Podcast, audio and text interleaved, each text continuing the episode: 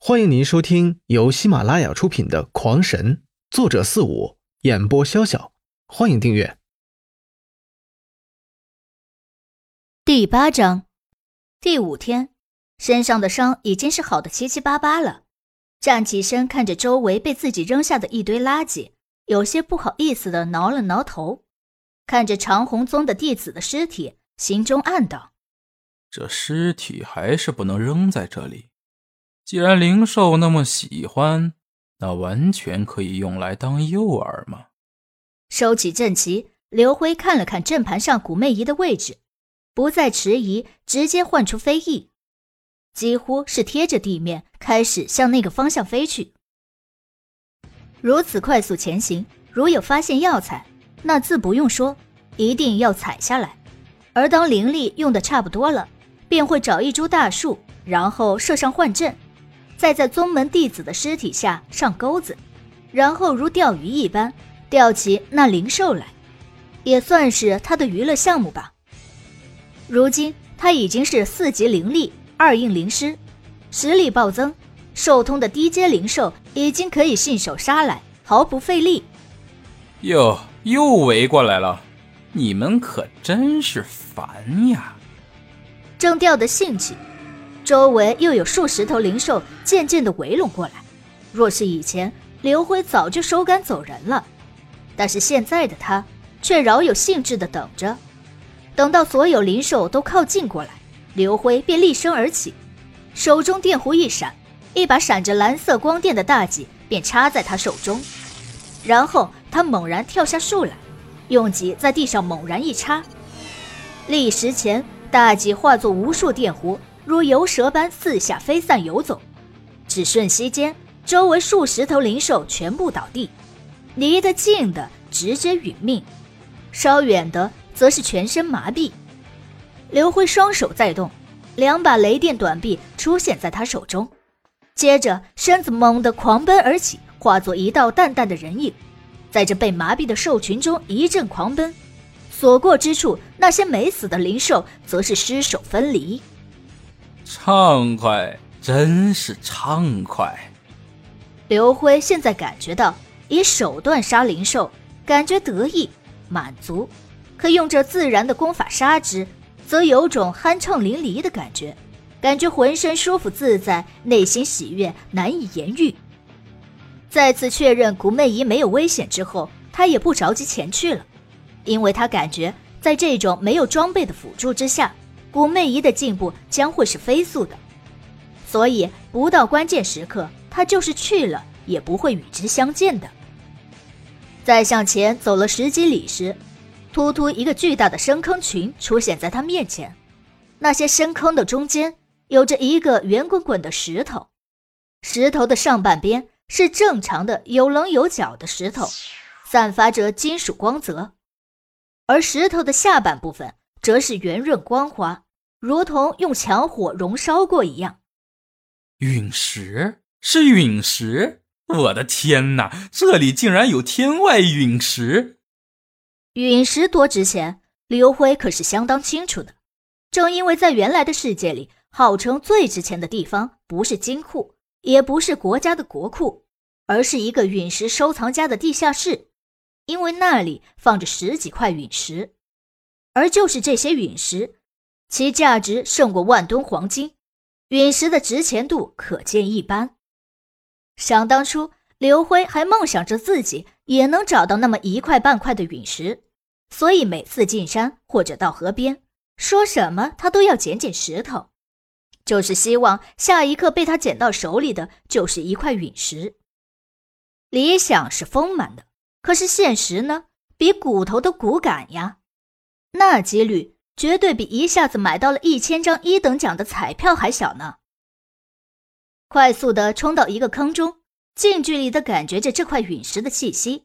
刘辉不禁有种要窒息的感觉。虽然不知道已经过了多少年，但那当初落下的气势至今犹存如新。我要拿走它，全部拿走，这一下我可发了。贪婪的念头在刘辉的心里升起，用手拍了拍那直径有四五米的巨大的、几乎完全由一种金属构成的陨石块。刘辉的大脑都快兴奋的缺氧，灵力全力催动进手镯，一道黑光散出，慢慢的将那陨石包住。下一刻，那陨石快速的缩小，然后轻轻的飘了起来。正在这时，突然一道蓝光自那石下急射而出，直攻击向刘辉。刘辉不由得一惊，急忙收回灵力，然后一个后跃想躲开那东西的攻击。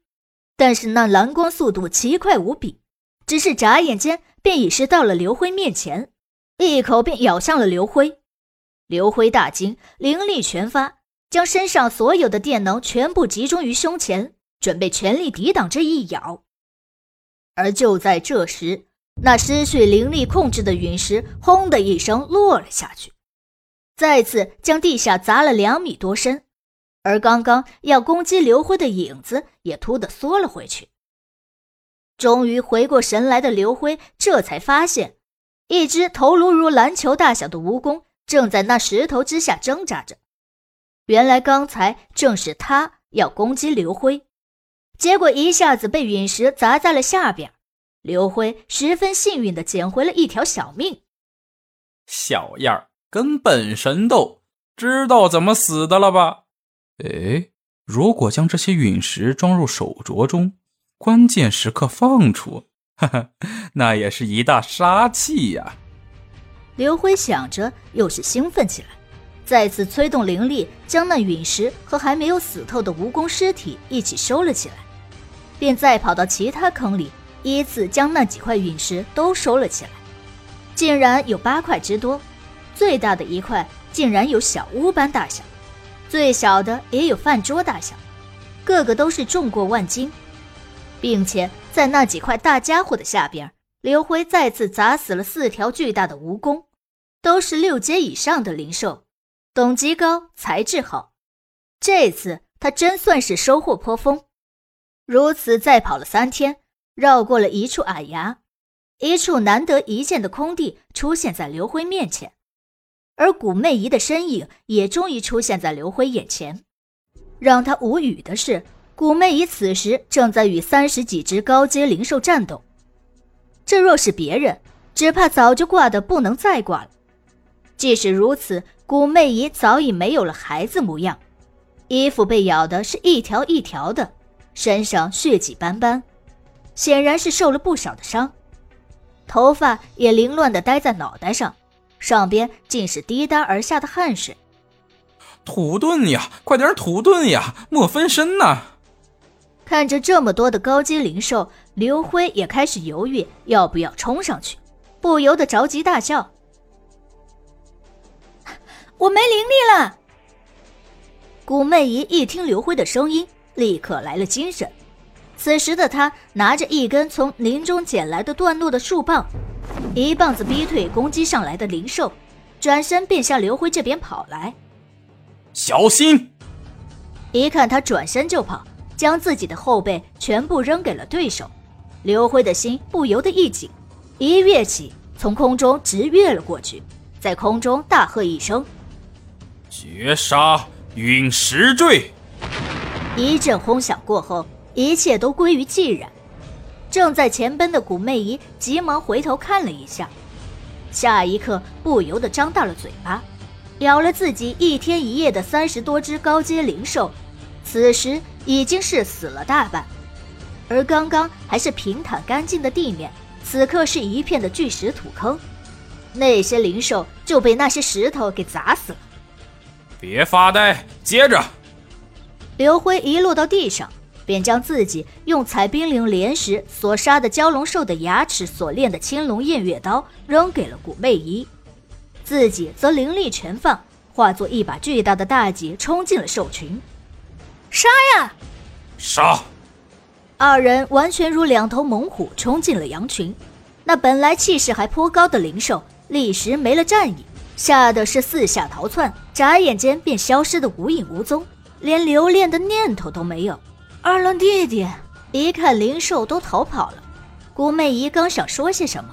却因为精神一松昏倒了过去。你个笨笨！”看着昏倒的古媚姨，刘辉无奈地摇了摇头，先将她抱上一处粗大的树枝上，然后跳下来，将那些巨石和兽尸收了起来。一切做完，刘辉在树上建了一个简单的小树屋，将古媚姨身上的伤口处理了一下，在为她吃下树立疗伤的丹药后，便静静地坐在她的身边。在刘辉的感知中，周围有着很多不错的药材，而且此次宗门之中，他已经知道了这些草药的珍贵。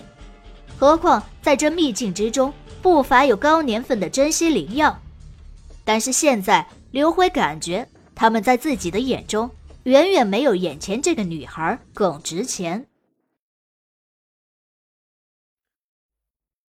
听众朋友们，本集已播讲完毕，请订阅专辑，下集更精彩。